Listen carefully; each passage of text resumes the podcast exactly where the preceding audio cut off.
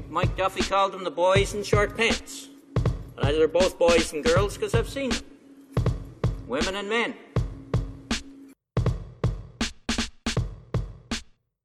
Hello and welcome to episode 6 of The Boys in Short Pants, the 7th episode. I will never stop doing that. This week we've got an interview for you, which we'll roll first, and then we'll talk in the outro about some upcoming events. And some reader mail we've received. Excellent reader mail. We'll see you on the other side.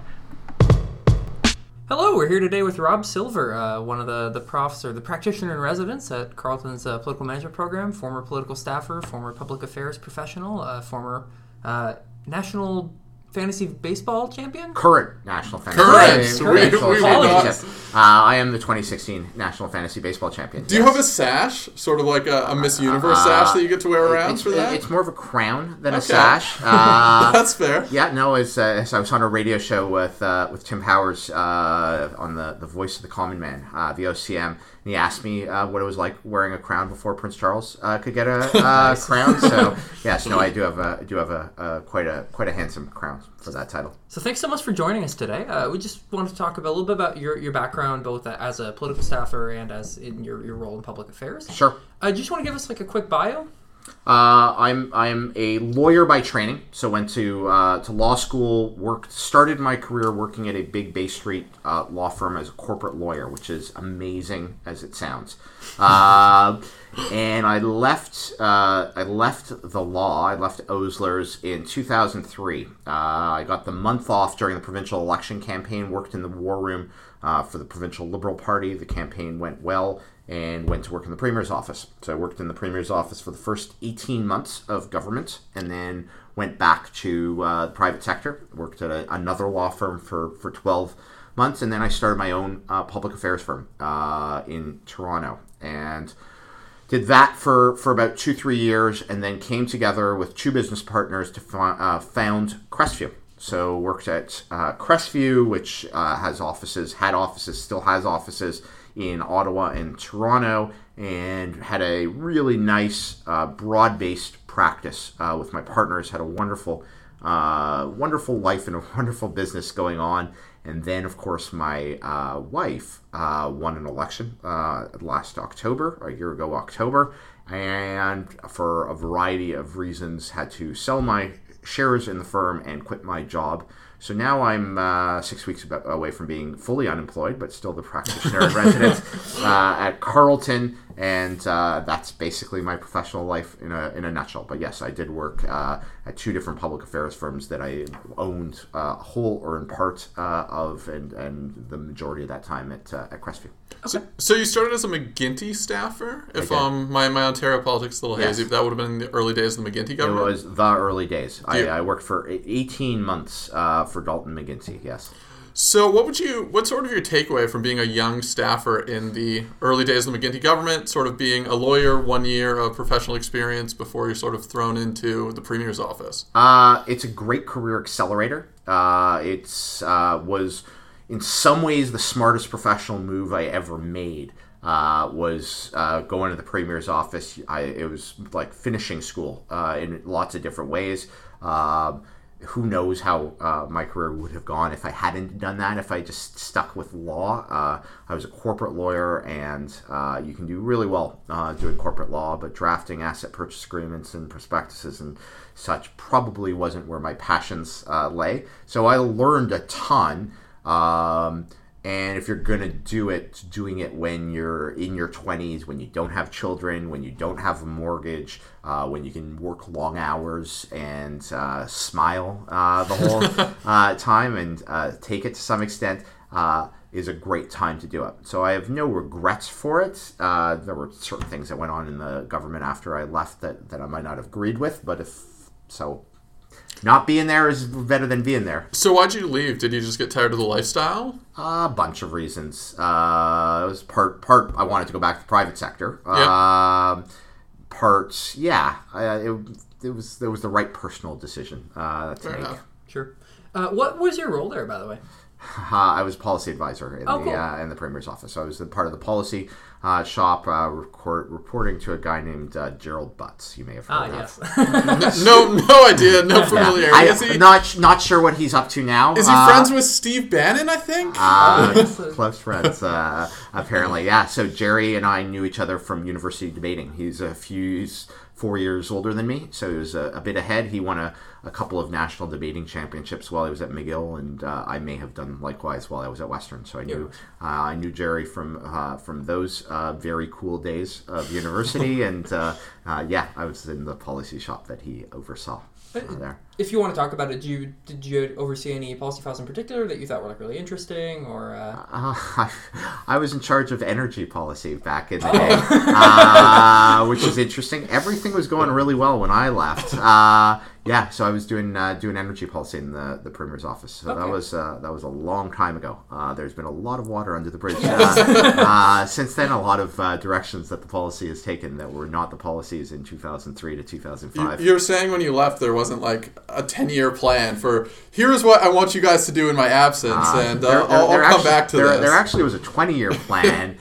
They just didn't stick to the 20-year plan. They put somebody named George Smitherman into the file, and he had some different ideas that he brought to the table. And you ruined your perfectly well-crafted energy policy. As a staffer, I crafted nothing. I gave advice. The people whose faces were on posters crafted decisions, as is their right, thanks to having their faces on posters. So I gave advice, and if you don't like the direction that anything's going as a staffer, you have one choice, which is to go somewhere else. Right. So.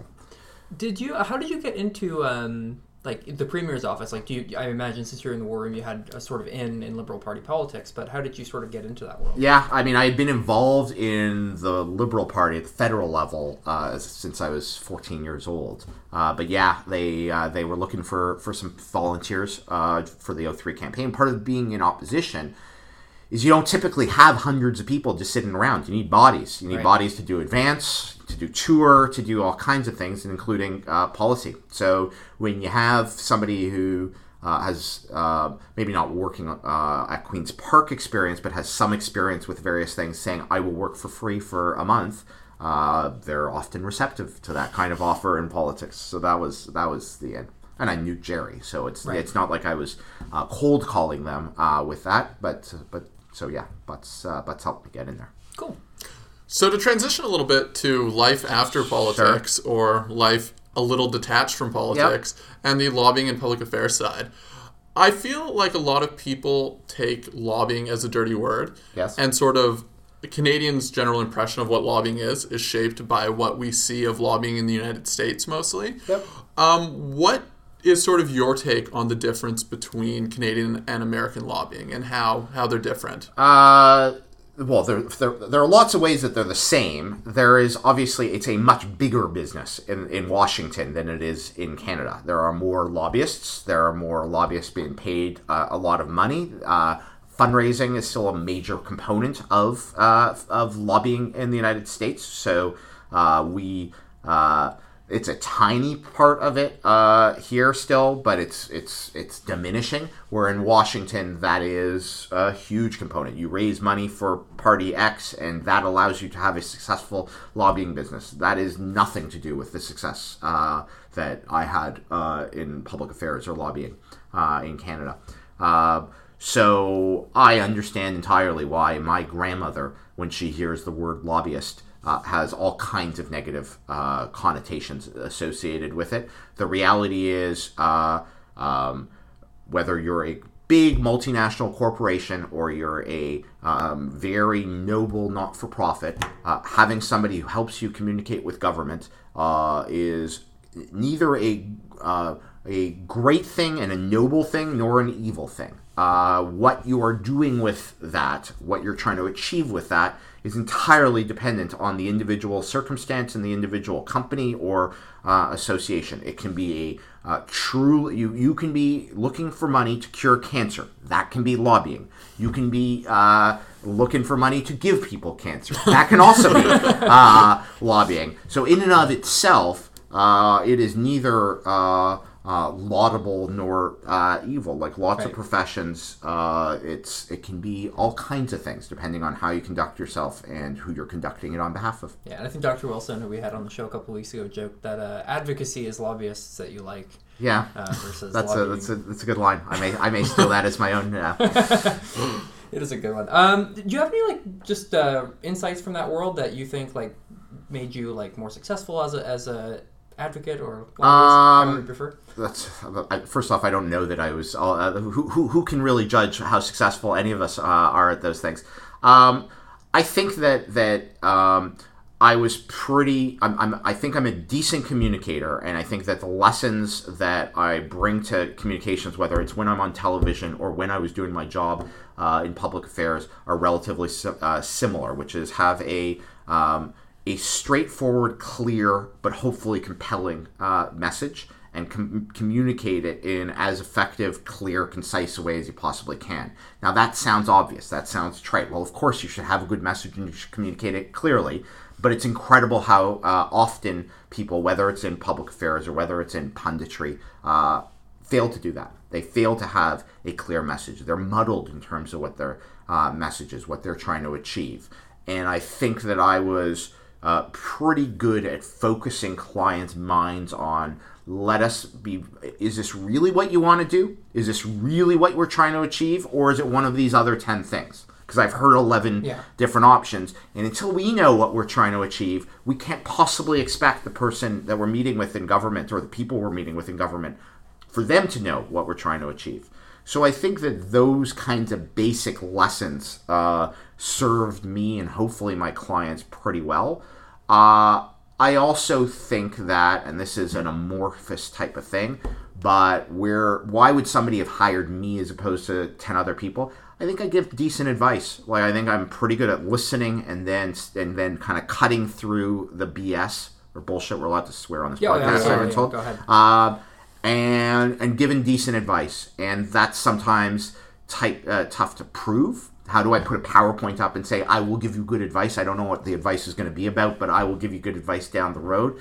But that's what people are looking for. If I'm the CEO of a company who is not spending all my time thinking about government, is not thinking about my interaction with government all the time necessarily, but is an important part of what we're trying to achieve, getting good counsel when I need it is invaluable, and luckily they chose to place a value on it by paying bills. So in fact, it's not invaluable. You can actually quantify exactly what that kind of good advice. What the market rate is. That good advice, one of the big misconceptions, that good advice was not based on me being some crazy insider, because basically the entire time I was in public affairs, Stephen Harper was prime minister. So it wasn't because Stephen Harper and I were only having bi-weekly calls. So we were talking regularly, but not all the time. Right. So it wasn't based on me having amazing access. I had no access. It wasn't me based on. It was just having decent judgment, decent instincts, and being able to put myself both in the shoes of the client and the shoes of the government about what they're both trying to achieve and where the overlap between those two things are. There's a perception that once you move beyond fundraising, that lobbying is selling access. That's what you're really doing. You're an insider. You're going to open the doors and use all those inside connections to just make shit happen. And that's why I should pay you money. And I'll tell you, if a client thinks that's what they're buying with the lobbyist, there are times when they may be right and they may get their value for it, but 98% of what a good lobbyist, a good public affairs professional does has absolutely nothing to do with access or relationships.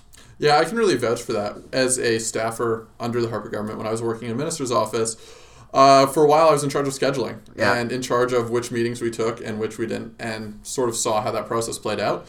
And the lobbyists I interacted with were, to a certain extent at that point, I wondered what the value added of lobbyists was, because I swear the only thing they were doing was taking their name and putting it on a meeting request and sending it in for their client. Yep. And then one of the traits of the Harper government in terms of its interaction with lobbyists was to not have lobbyists in the room. Yep. And so the client would go in by themselves and the lobbyist would be left sort of in the foyer waiting. And so I was always like... It's basically someone to hold your hand.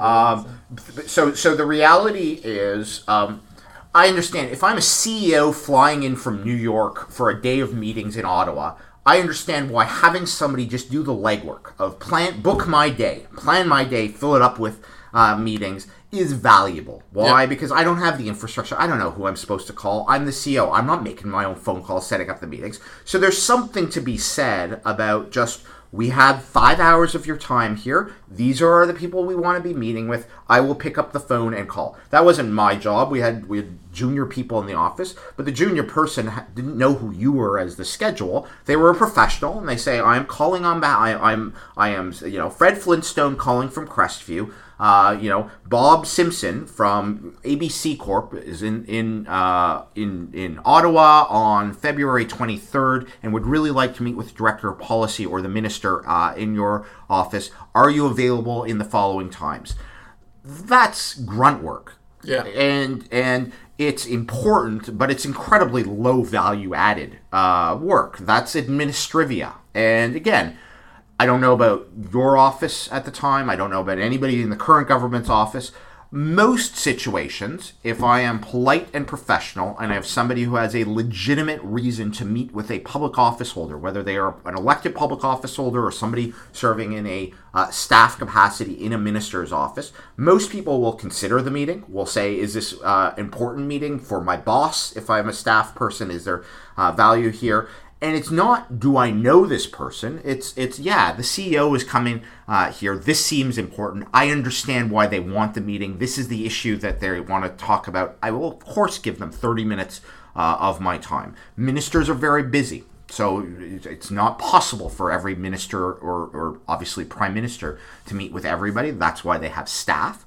But it's very rarely that it's Rob Silver calling. I owe Rob Silver a big favor. I better meet with Rob Silver's client. That's just not how it works all the time. I'm not being Pollyanna-ish of it. I understand that there are times that is how it works, but it's the vast, vast, vast minority. So what's the value added? The value added is when that CEO is coming for the meetings, it's explaining to the CEO why we're meeting with the policy advisor. It's what are we trying to achieve in this meeting? What's the argument that we're going to make in this meeting to get the funding to cure cancer or cause cancer, depending on what you're trying to do? And then the follow-up, because it's not a magic meeting. A meeting with you can meet with the prime minister. The prime minister is not a god, and the prime minister is not just going to wave his hand and suddenly you've won the day. It takes work. So what's an actual strategy to get it done? That's when you make the money. Some clients think it's making the call and getting the meeting. They're dumb clients, and there are lots of dumb clients out there. But the client who thinks that calling you as scheduler and getting the meeting is the real value add, they're stupid and they're wasting their money. Yeah, for the most part, it's again part of the job setting those things up, but it's the stupid part of the job. It's the dumb. Yeah, there's sort of this myth that securing the meeting is the elusive part, and if you only have the right name, you get the meeting.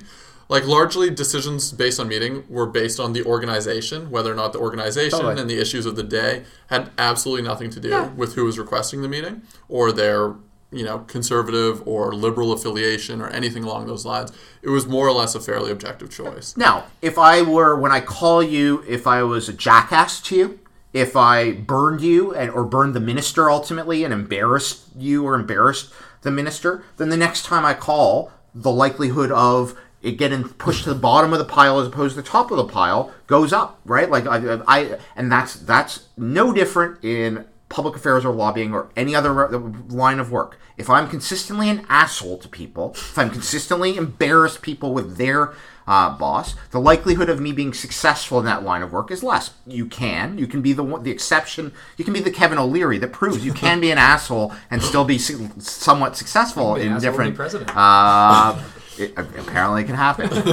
But for the most part, if I'm professional, if I show up on time, if I make you look good with your boss, if I say thank you afterwards, all of those things, then it's not who did I donate money to or where did I, who did I vote for, who do I volunteer for. It's because I made your job a little bit better and your day a little bit better. That's basic decency. That's not partisan. So one question it suggests to me is this purely like this perception that it's the access kind of thing? Is this purely osmosis from the U.S. and that people, you know, watch The West Wing or whatever, and they're like, oh, House of Cards, and like, okay, this is how this works? Or was there a time in Canada where lobbying actually did work much more like that, and that's changed? I think there was a time when it was, when the fundraising rules were different, when Bagman played a different role, and so on, where it was a little bit different. I think the vast majority of it, though, is part the U.S. and part 99% of Canadians will never interact with a lobbyist. For good reason. It's just not the nature of their job or what they're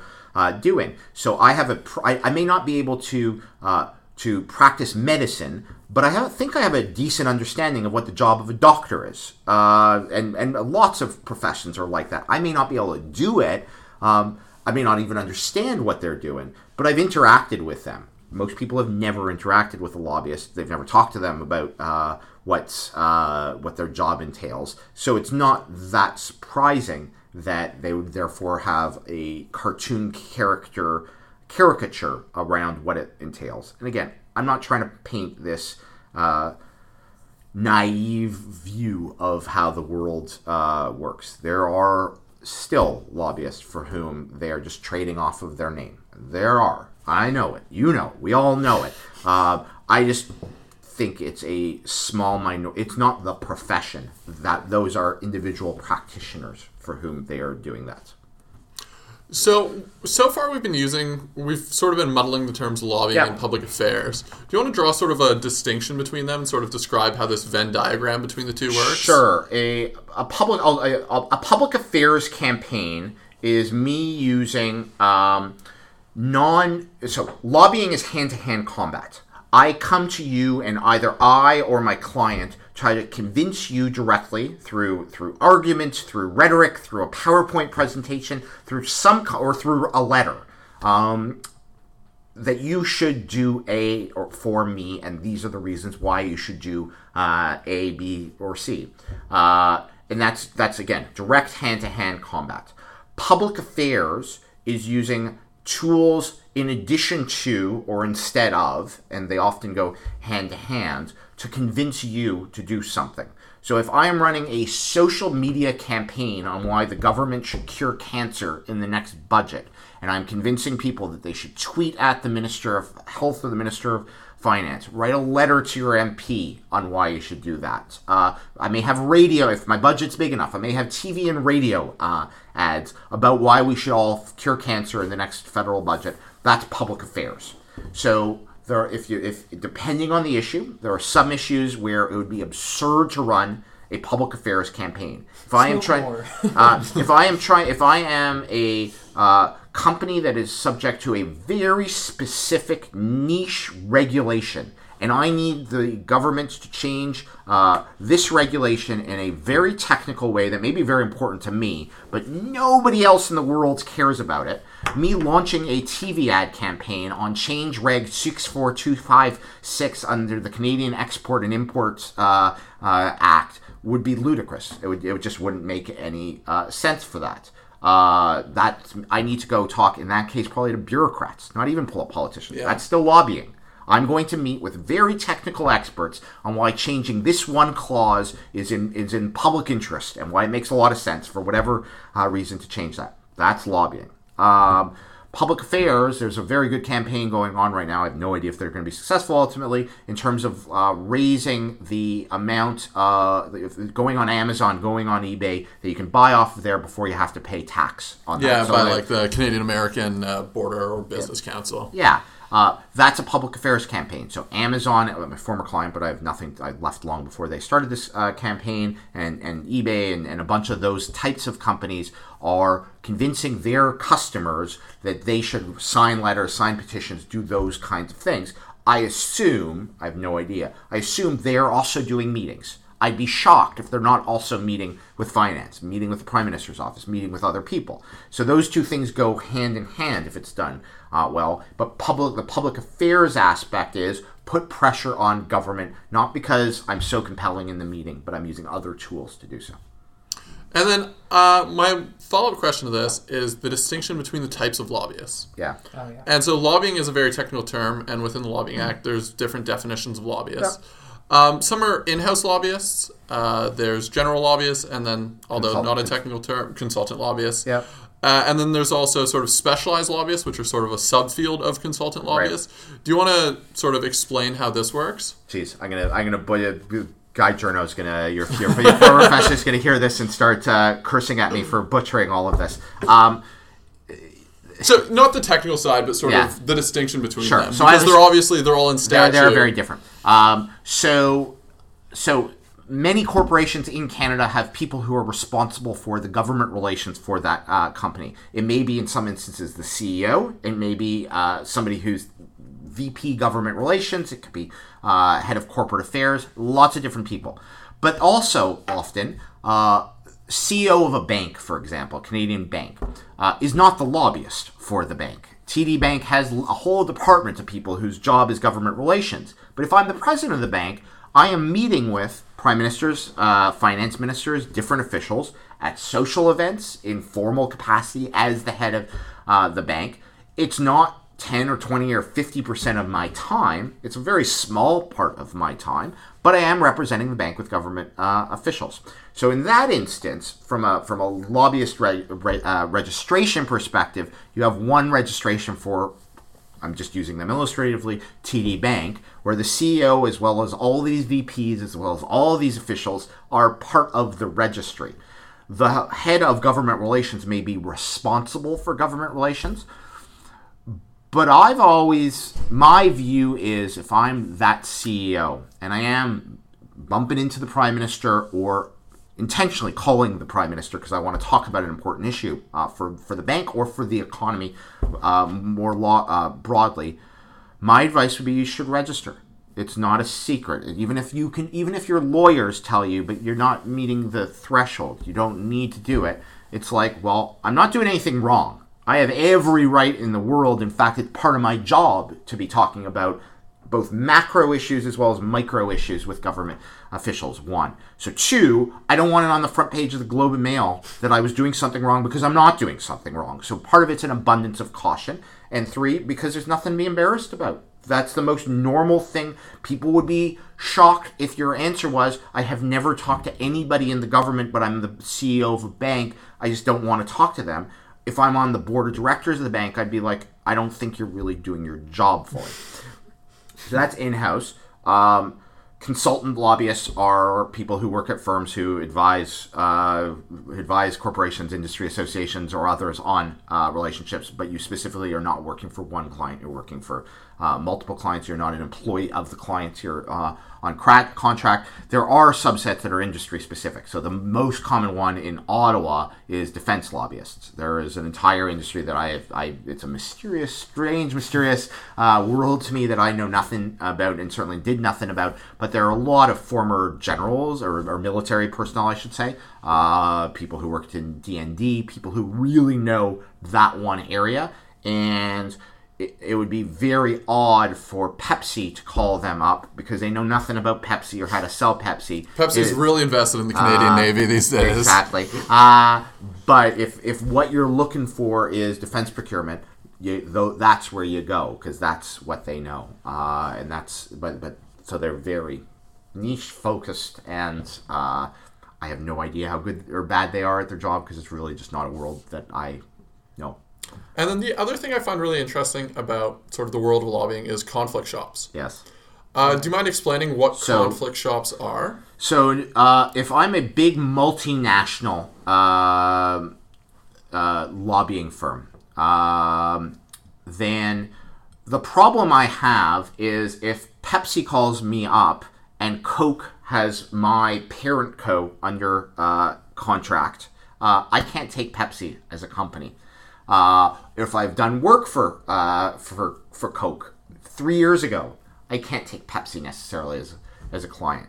So what some of the big multinationals have done is parent co's main co in Canada is Call it Hill & Knowlton, to just use them illustratively. But Hill & Knowlton has all kinds of conflicts because of both domestic as well as global Hill & Knowlton relationships.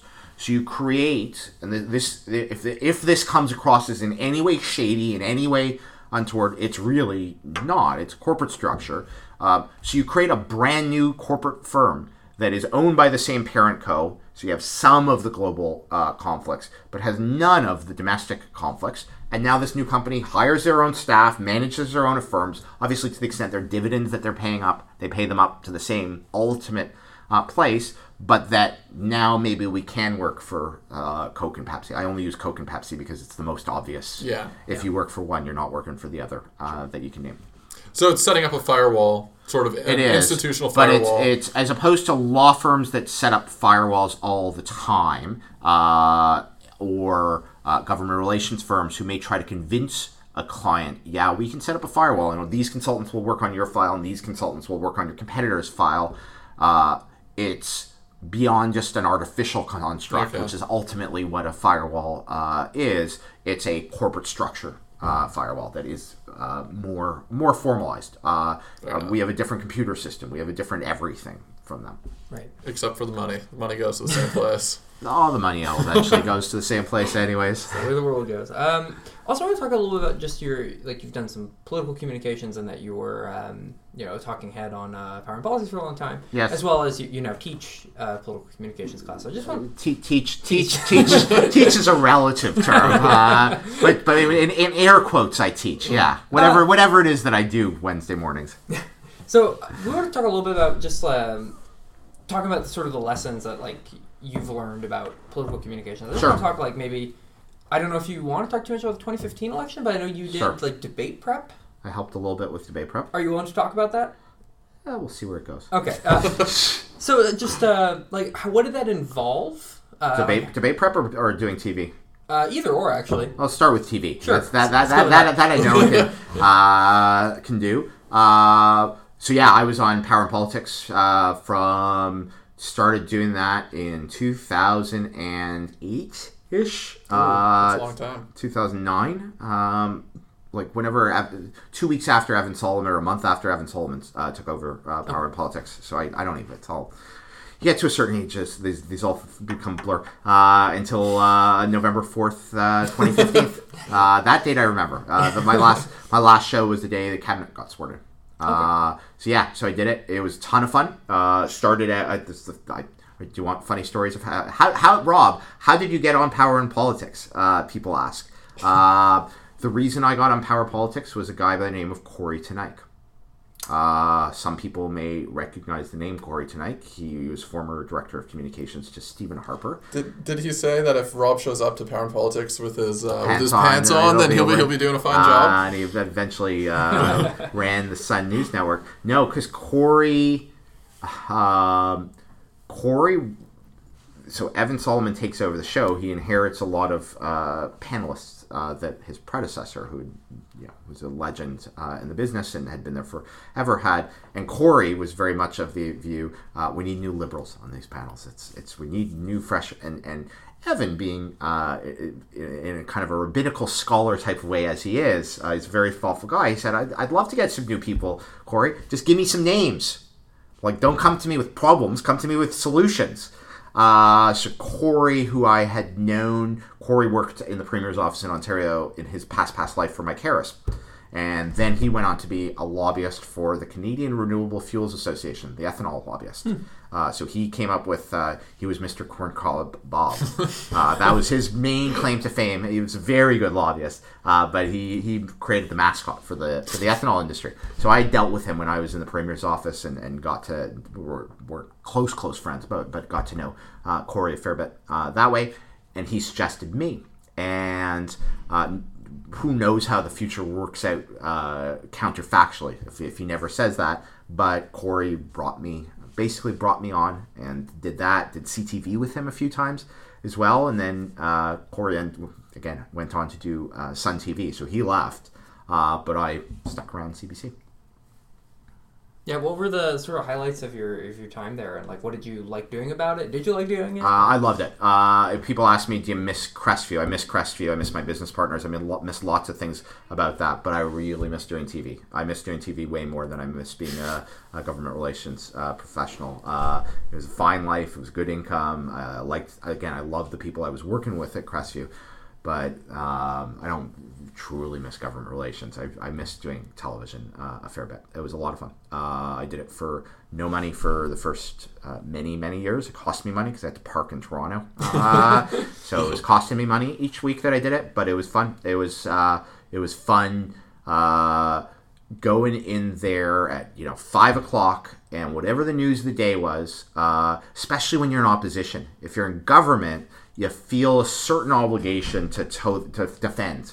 When you're opposition, you are a free agent. You can do whatever you want. You can do whatever you want, and you're as accountable as you are. So if you say something stupid, if you make no sense, then you will get people raining down on you.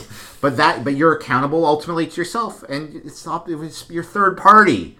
How much what you say on TV that day is not going to make things any worse because you're the third party.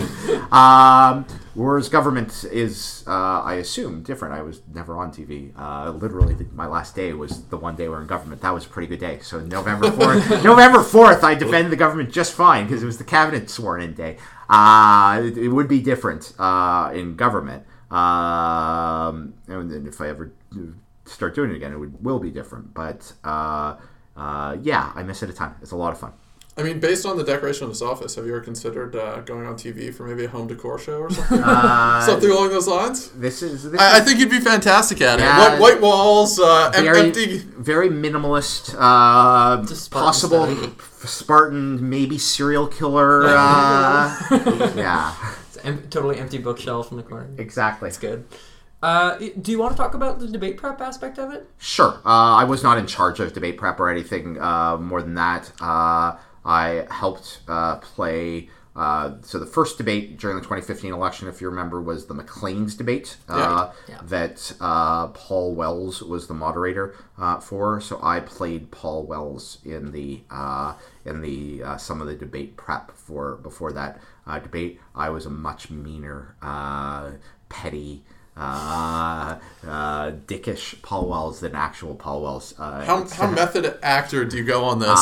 Do you dress up as Paul Wells? Do you put the glasses on? I didn't do the full in costume version, but certainly spent a lot of time thinking about what we thought were the types of questions, and so we had the broad subject areas. So energy in the environment, the economy, what those types of 100,000-foot questions. Knowing that energy in the environment is going to be a topic, you could make some predictions that pipelines, carbon pricing, those kinds of things were likely to be asked. You could get absurd of just picking the most random of topics that are almost certainly, never going to be asked. And you want to cover the gambit because you're trying to prep your candidate. So you want to be prepared for the absurd oddball candidate, but you want to spend most of your time asking what are your views on pipelines and how to get pipelines built in Canada, because that's more likely to be the topic. Part of leader debate prep as opposed to local campaign and local election is, on the one hand, you want to beat them down, and you want it to be so much worse than it actually will be the night of. And on the other hand, you don't want their confidence to be so shaken and such a crisis of confidence, to use the West Wing term, that they're in their own head thinking, my God, these two people and the moderators are going to destroy me, because that's not how it's going to be. So it's a bit of a balance. You're also obviously not... It's the single biggest mistake that pundits make when they're watching political debates, whether it's in Canada, the U.S., or otherwise. It is not a university debating round. You're not trying to beat the crap out of the other guy and win, quote-unquote, the debate. If you did that, all of these guys could do it. Stephen Harper could have done it, of just swinging wildly and scoring points. It's why the boxing analogy, beyond just being hackneyed at this point, is wrong. What you're trying to do in those debates is two things, and really only two things, which is people who are already voting for you, confirm and motivate those people. People who might consider voting for you, try to convince them that they should be more likely to vote for you. And what motivates or convinces somebody to vote for you is not typically, it can be, but not typically, my God, that was a brilliant beatdown. Blood was squirting from his head by the end. He was so aggressive and such a dick in that debate. I love that man. I want him to be, or she to be, our next prime minister or our next president. Well, that went really poorly for Mulcair in that debate. It did. He tried to kind of do that around the Quebec thing with the, you know. Yeah, Mulcair was, it was a sign of things to come. He was a hot mess from lots of different perspectives. But it's why during the practice debates, and this is not a liberal thing, these are all the leaders, you're videotaping the practice debates, your focus group testing, what different answers work, what different answers didn't work. Body language is incredibly important. You know, watch a leader's debate with the sound off, just in terms of what the impressions are that you're getting on who looks like they're doing well, who looks like a prime minister, which is a tough concept, right? We have certain prejudices, certain biases of what a prime minister is supposed to look like.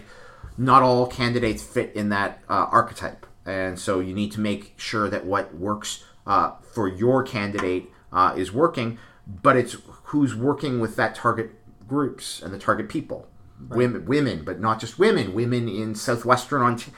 So all of those things. So it's a complicated art, and it's not science. And again, I'm not trying to claim a bigger role than it. There were people responsible for it, and ultimately the leader performs or doesn't perform on the day of. But you're always trying to achieve certain things which are not obvious on at home. For that first debate, the risk for the Liberal Party in that debate is if the headlines coming out of that first Maclean's debate had been, there were two potential prime ministers on stage today, and we're really sorry, Mr. Trudeau, you weren't one of the two of them. It was easy to see how the campaign hits a fork at that point, and it becomes a two-party race between the Conservatives and the NDP, and the Liberals are desperately trying to climb up a ladder to get back into the conversation, to get back into consideration.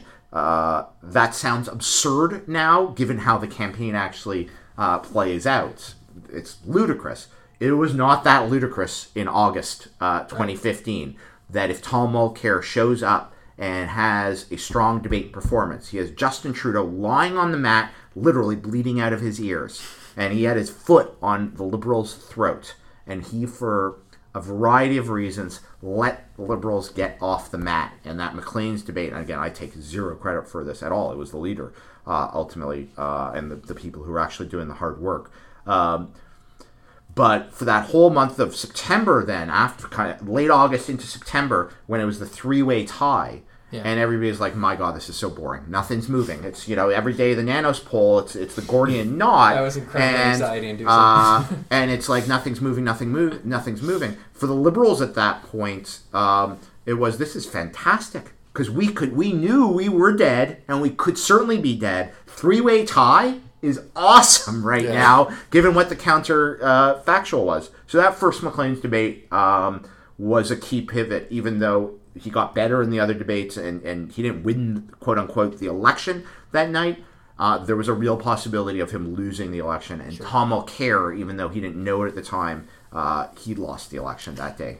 For more information on debate prep strategy, you can go to www.robsilver.election.com. For a reasonable fee, $59.99, you can subscribe. So one kind of broader question, just because you're a communications thinker, so what's something that each party thinker... Imagine like Hegel, you know, Marshall McLuhan. Yes, what's something that each party did really well and really poorly in that election? Jesus. Stephen Harper, what he did really well is while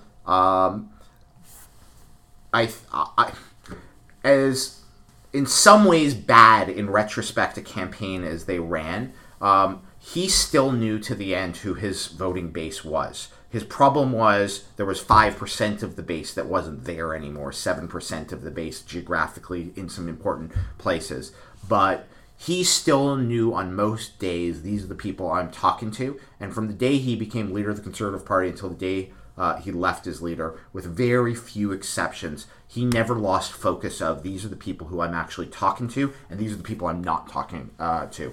That's really hard for political leaders to get into a place where they are both confident about that and skillful at that. And he did that very well. I think his problem was the messages he was using, so everything being said, the message he was using was never going to get him the next 5%. He needed both the NDP to be much stronger, which I'm sure was very frustrating for him in the campaign because they weren't, and two, for Mr. Trudeau to mess up to an extent that people by default went back to him. And that's not a great strategy. When you're dependent on others for your ultimate success, that's not really a strategy, that's a hope. Right. And I think that was the problem.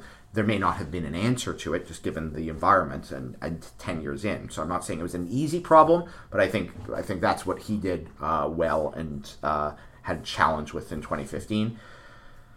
For the NDP, everybody talks about the niqab. It wasn't the niqab. It wasn't anything like that, and the numbers back that up. Their problem was they, as I said around the Maclean's debate, they had the Liberals dead, and they needed to wake up every single morning until a week before the election with one goal and one goal only. How do we keep Justin Trudeau on the mat? How do we keep them down? And they need to pretend a little bit that their real enemy is Stephen Harper and the Conservatives.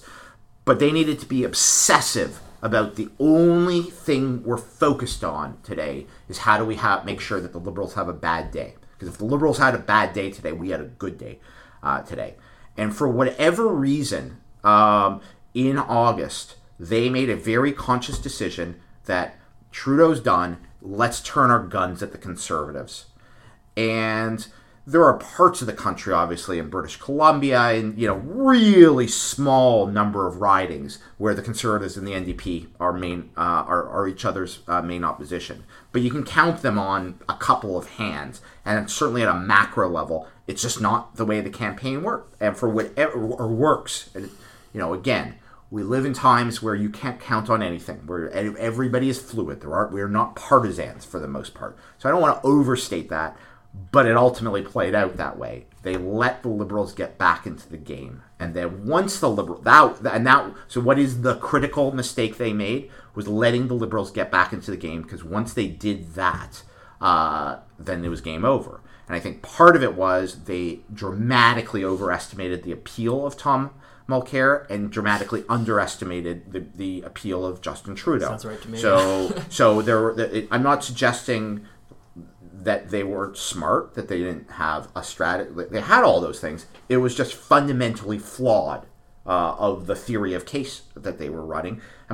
So that allowed niqab to hurt them. That allowed a strong performance by Justin Trudeau to kill them. But they needed to get to Thanksgiving, and on Thanksgiving do what Liberals normally do in campaigns, which is, look, the Liberals are at 15% in the polls. It's either going to be Prime Minister Tom Mulcair or it's going to be Prime Minister Harper. So now if you want to defeat Stephen Harper, we're the only choice. And do that in the last 10 days, collapse the vote and ride to victory. But not before the last week, 10 days, GOTV time, make that your final argument, not your lead argument. So I think that was... the big mistake, and I don't think there's anything that they did very well because of that. And I'm biased on the Liberal campaign, obviously, but what the Liberal campaign in the first instance did pretty well is they had a faith that their leader was going to be able to rise to the occasion, and they made a big bet. And if Justin, if the Prime Minister flails, if he has a rough campaign, then we're probably not sitting here talking right now because I still have a job at Crestview. All right, I think for time we're going to have to leave that there. Yeah, we'll do part two some other time. Yeah, absolutely. We'll talk about other things. Yeah. Thanks so much for coming on. Anytime. Thanks once again to Rob Silver for his time. He was a fantastic guest. Yeah, and, I think everyone has a little better grasp of how lobbying in Canada works now. And once again, I think just one of the snazziest interior decorators on the Carleton campus. Literally nothing on the walls. Yeah, it was pretty good. Kind of bleak. We love you, Rob. So this, just to tease the upcoming content, next week is the Manning Centre Conference in Ottawa. Correct. This is an annual conservative extravaganza featuring all the hottest conservative trends, including stoning of witches. Should we bring it back? No. In all seriousness, all they do is rage about deficits. And no, I'm probably not the best person to talk about this. I mean, it's one of the big conservative conferences of the year. The lineup this year is pretty mixed. That's a generous way to put it. I'll hold my judgment until the end. We'll see. I know it's a little Trumpy this year, especially between my friends. I haven't heard a lot of excitement about it, but we'll see. We'll see how it goes. We will be very excited to go. And if you are there and listen to this podcast, come talk to us. We'll be there having fun. We definitely want to record some interviews, so if you are someone who is important and listens to this podcast, definitely come talk to us. We can interview you. So many of those. I remember last year at Manning, they have, sort of as everyone does now at the conferences, the live screen with all the tweets on them. Oh, hell yeah. And, like, the people who tweet the most using the Manning Conference hashtag get bumped to the top. We should definitely do that. Number one was Jerry Butts. Hell yeah. It was so funny. My man! Jerry Butts slamming the conference, and he was on the top of the scoreboard, like, the entire day. I mean, why would you not do that, right? That's just easy. No, but yeah, in all seriousness, the lineup this year is interesting and mixed. I think there is a certain Trumpy influence of... no less than, I think, two or three separate instances of panels and discussions about Islamophobia, or rather, no, quite the opposite, actually, the threat of radical Islam, creeping Sharia, which should be good. We've got some about conservative free speech on campus, which should be a lot of fun. I think, is it Jordan Peterson, I think, is one of the speakers? That'll be fun. We've got Gérard Deltell and someone else doing a panel on debt in French, and then the next day it's deficits in English. Okay. So that'll be good. We're getting both... Gerald Deltell is a very compelling speaker. I will be honest with you. I saw him a lot at the Electoral Reform Committee over the summer when I would go to the hearings, and he was utterly charming. Yeah, very, very folksy. He's definitely one of the strongest people on the conservative bench right now. I came away with a very high impression of him. I was like, yeah, this dude... I mean, I totally disagree with his politics, but I was like, personally, yeah, this guy is incredibly charming. So... Good on you. Yeah, I don't know anyone who has a negative word about Gerard Deltell. He was pretty great. Also, we got to share this reader mail with you. Reddit is a wonderful website on the internet that features great discussions about a variety of topics that no one should ever go to because it is an awful cesspit of hatred. But Our Canada Politics is it's a good Canadian politics subreddit. The discussion tends to be of fairly high quality. And someone posted a link to one of our episodes there. It was like, hey, this is a good podcast. You should check it out. Which, cool. Do that. That's great. We also think it's a good podcast that you should check out. Some readers were perhaps less than enthused about what is very clearly a joint CPC-NDP PSYOP to discredit the government. I'll let Etienne... Shall I read it? Yeah, I'd start reading this for you. The show right now is near unlistenable. In its present form, it's a CPC partisan and an NDP partisan talking talking shop and taking turns bashing the Trudeau government with all the balance and perspective to be expected from two partisans doing that. They really need to add a third wheel to this tricycle and bring on an LPC, Liberal Party of Canada, partisan, if they want to grow and prosper and gain a lasting audience. I mean, the quick take on this, because I'm going to feel the need to push back on this, is just inherently not everything in life needs to be perfectly balanced. Like... The opinion that you can't have political commentary without every side of the spectrum represented, I think, is inherently flawed. Well, it's just stupid bullshit. I don't think any podcast I listen to, any political podcast I listen to, has, alt-right speakers as well. Well, right? Like, Vox is the Weeds. Yeah, Vox is the Weeds, right? You have, featuring... Yeah, Matt Iglesias and Ezra Klein. Richard Spence. Basically the same opinions. And then you don't have, Himmler Pepe 420, jumping in being actually, deport the Jews, right? It's just, not everything actually needs an extra voice. And anyway, the Liberal government actually has a fairly large communications budget in the form of the federal government, as well as their own very generously funded party. The other problem with they don't need us. They're doing fine. Yeah, look at their poll numbers. Their message is very well communicated, as opposed to when you're in opposition, it's always sort of harder to get your points across. But even in doing this, I don't think our intent is to do partisan hackery. I think we're trying to be not nonpartisan, because we've obviously identified as ourselves as partisans, but just even self-critical when we feel the need to be, or critical of each other's parties. But I also will try to take the liberal perspective every now and again, and do a reasonable defense where warranted. Yeah. Well, that's because the Liberals and Conservatives are both capitalist running dogs. So of course, there you go. Liberal, what's the slogan? Liberal Tory, same old story. There we go. Yeah, no, it's. I mean, it's kind of a bad joke from the NDP side. Honestly, I don't really drink that Kool-Aid that much, but. So yeah, just to push back and. In our own defense, it's not like we're averse to having liberals on. We've had all our guests so far. Yeah, liberals. We just had Rob Silver, prominent liberal pundit, talking in your ear for like three quarters of an hour. Jennifer Robson also has some liberal roots, and we're looking forward to having more liberals on in the future. Yeah, so if you are a liberal and want to come on the show, this the same individual who sent this piece of fan mail I unwisely chose to respond. Never do that. I said, always nice to hear from a fan. To which he replied, and Tan's pulling it up. So I have the thread here, but the most, I think, interesting part of it is where we were asked our conflict of interest and whether or not we were big party shills and we were getting money or in-kind donations or support from either of the parties, which I can safely say at an operating budget of under $100, we are absolutely not. Yeah, I wish we were. That'd be awesome. I mean, between the NDP and George Soros and the Conservatives, like from going all the protests and stuff, I would be fucking flush right now if those guys were paying out. Yeah, Soros, you owe me, buddy. I hope you listen. Yeah, unfortunately, it's just two people who live across the street from each other. Yeah, recording on a microphone. Who have good patter. Yeah, so that's good. Definitely hit us up on Twitter, accuse us of being shills, and send us money. Alternatively, if you feel the need to counterbalance the fact that you perceive that the liberals the NDP and Conservatives are paying us, send us money. That will decrease their influence, and we'll be way more nice. We'll be way nicer to the liberals. I was gonna say liberal partisans.